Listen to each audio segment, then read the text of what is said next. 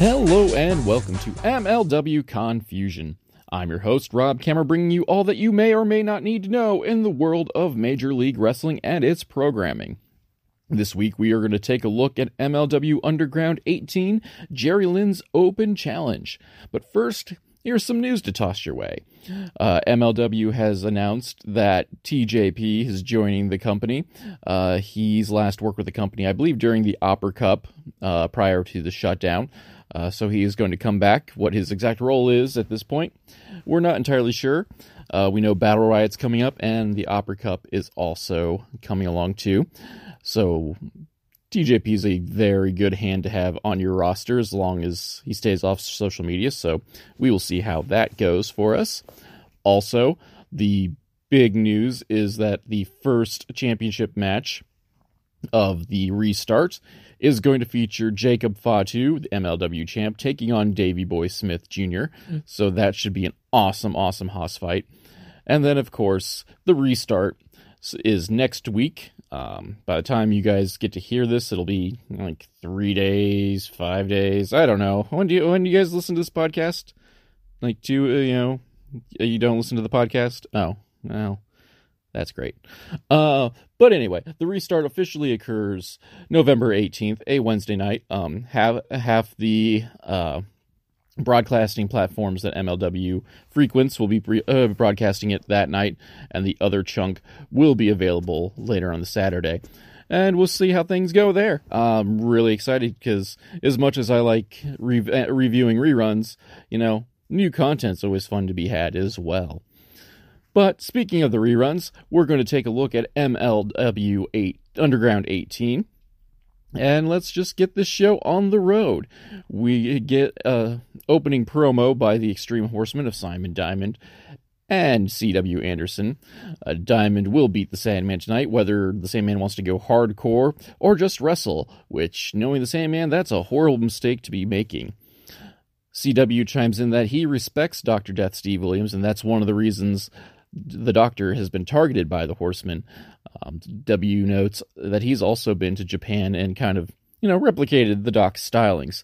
But, you know, that's not going to stop them from beating down both the parties and keeping them from getting a shot at the tag team championship. Following this, we get the dulcet tones of Power Man 5000, letting us know that the show is starting in earnest. Joey Styles is in front of the banner. He's plugging the Summer of Apocalypse in which we'll see Jerry Lawler try to pick up a bounty on Terry Funk.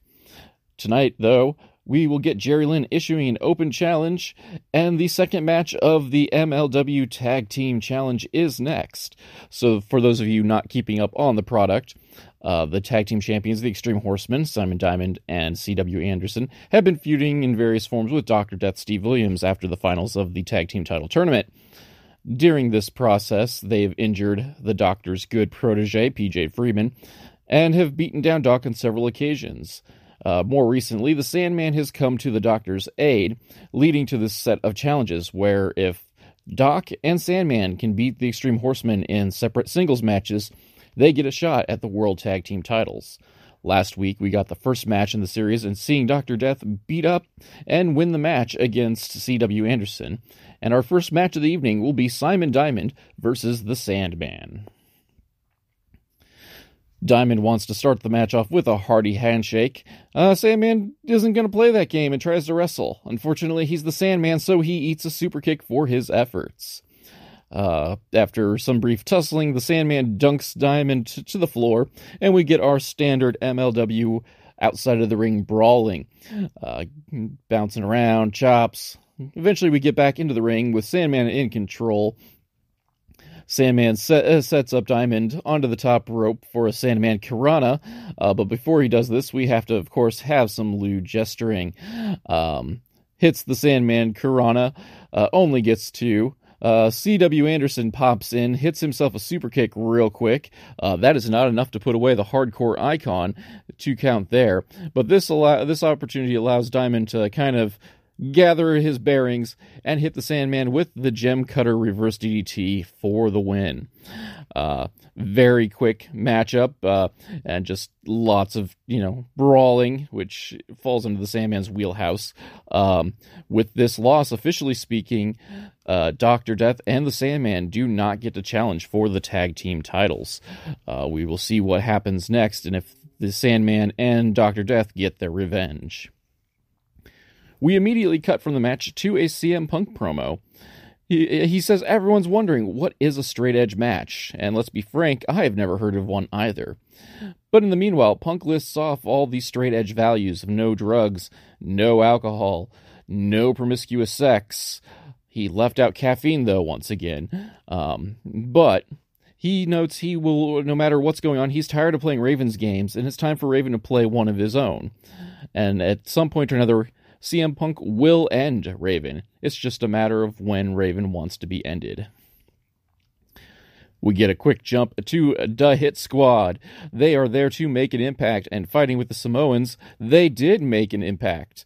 Uh, and the other has an addiction to Samoan blood. Uh, for those of you not aware, last week there was a wild brawl between the Hit Squad making their MLW debut and the Samoan Island Tribe, updated version 2.0.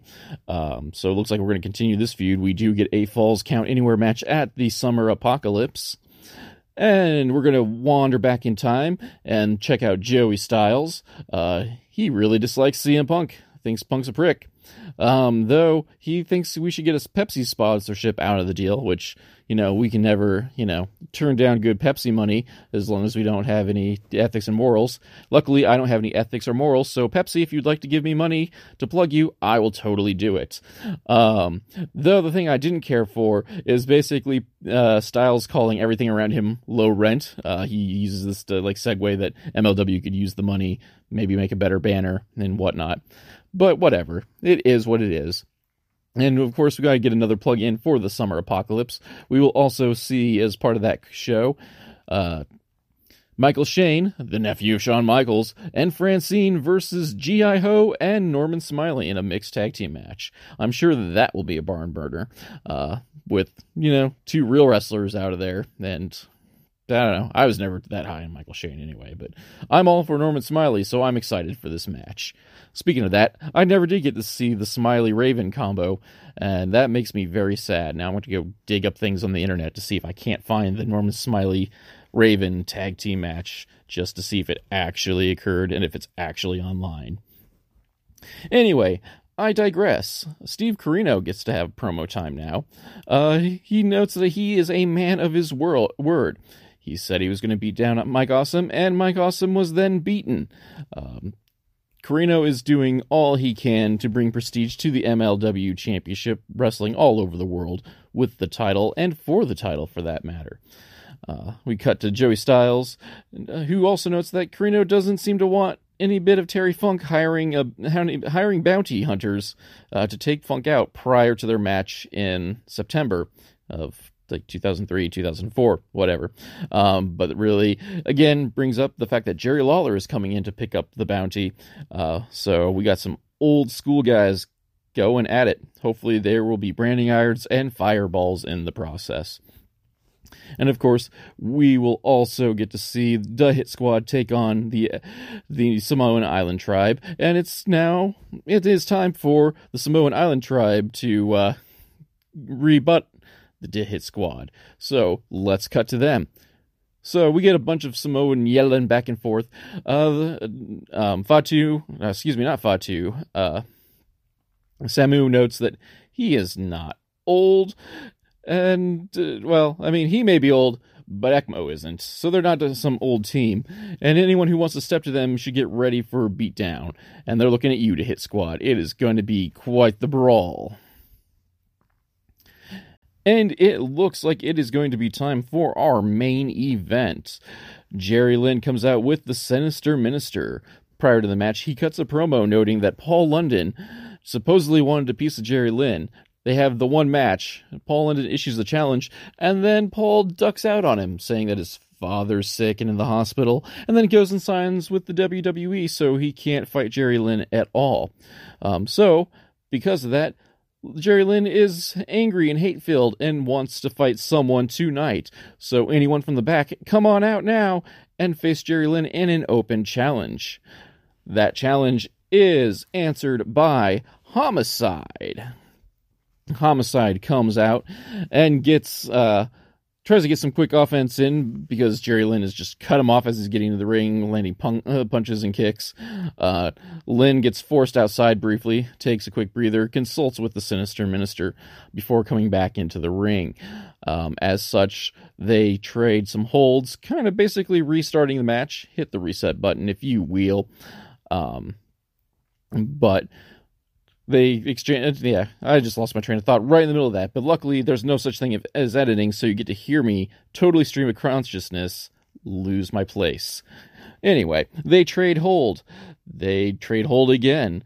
Uh very exciting action. I, Lynn, uh, jerry lynn at this point can still go hit uh, doing some of like the minor cruiserweight uh trade-off spots. Um but Lynn ends up taking control because they end up going outside again and hits a gnarly looking wheelbarrow into the guardrail. Uh, we get a quick break, and when we come, uh, come in, Lynn is still in control inside the ring, really working to uh, wear down Homicide, focusing on the jaw area, or at least as Jerry uh, Joey Styles tells us, and hitting hitting a tilt a whirl backbreaker just kind of out of nowhere before going back into the rest holds. Um, after some time, Homicide counters a sleeper hold into a backdrop suplex, sending Jerry Lynn outside the ring to hit a tope con hilo. Uh, they has fight uh, continuing through uh, throughout, going in and out of the ring. Uh, eventually, though, Homicide goes up to the top uh, top rope. Jerry Lynn goes uh, goes to counter, uh, and while the referee is distracted by the sinister minister, punches Loki in the dick and hits a power bomb four two. Here's where things really pick up with our pinfall attempts. Uh, we get a spinning flatliner by, for two by Jerry Lynn, and then uh, followed by a TKO for another two uh, two count. Uh, now we're going to go back and forth and attempt finishers. Jerry Lynn attempts to try to tombstone pile driver. That gets countered. Uh, we get to go for a cop killer. That gets countered. But eventually, Homicide turns everything into a big boot. But unfortunately for him, it's only two. That may have been three, ref, but that is ref bias. Anyway, Homicide goes to the top rope to hopefully finishing finish things off, but the minister grabs a hold of Homicide's leg, giving him a brief distraction, allowing Jerry Lynn to go for a Hurricanrana. But Homicide slides through, holds the legs, and gets the three count. One, two, three. This match is over. Homicide is your winner in a very flash finish that we didn't see coming, or at least I didn't see coming. I guess I can't speak for you all. Um, but very solid match between the two. Um, good, good showing for Homicide, uh, really just putting him over as a young lion for Major League Wrestling. Uh, just being able to go toe to toe with Jerry Lynn, and even though they note that his you know win loss record isn't that great, like he is a guy to put on a show with, and uh, and if you can hold your own in in one of his matches, especially as a quote unquote young lion, um, you know, you're you're you're going someplace, kid. Uh, so homicide may be the future of MLW at this point. We come back to the control center with Joey Styles. He gives us a quick summary of the match um, and notes that we are going to get separate promos from the two uh, post match, of course, in the locker room. Uh, Jerry Lynn is backstage, very upset by his loss. Um, the Sinister Minister is getting ready to kind of like talk him down when Mikey Whipwreck shows up, doing his Mikey Whipwreck thing and singing "Don't Worry, Be Evil" to the tune, of course, of "Don't Worry, Be Happy," and everything just kind of comes to a stop. Minister notes that Mikey may be on to something, and they all has good laugh. And don't we all love a good laugh? And we, you know, we must always re- also remember, don't worry, be evil. We cut to Homicide, and he notes that he is the toughest man in MLW. Junior heavyweight, heavyweight, doesn't matter. And if forced to, he will beat Jerry Lynn again, because this is the Homicide Show. We cut to Bill Alfonso and Sabu. Sabu is going to spike Christopher Daniels in the eye and finish the job. We cut to Joey Styles, uh, notes the feud between Joey Styles and Christopher Daniels, in which Sabu attempted to uh, stab Dan- Daniels in the eye with a spike. They will have a spike match at Summer Apocalypse, and it looks like Sabu is going to try to finish the job there. We also get word that Raven has accepted CM Punk's challenge to a straight edge match, whatever that may be. So we will hopefully find that out soon enough. But first, we get word that there are doings in the ring, so let's go back ringside.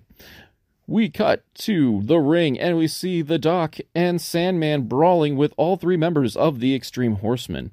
Uh, they are having a bra- uh, big old brawl when Joey Styles notes that uh, this is an impromptu challenge by Doc and Sandman.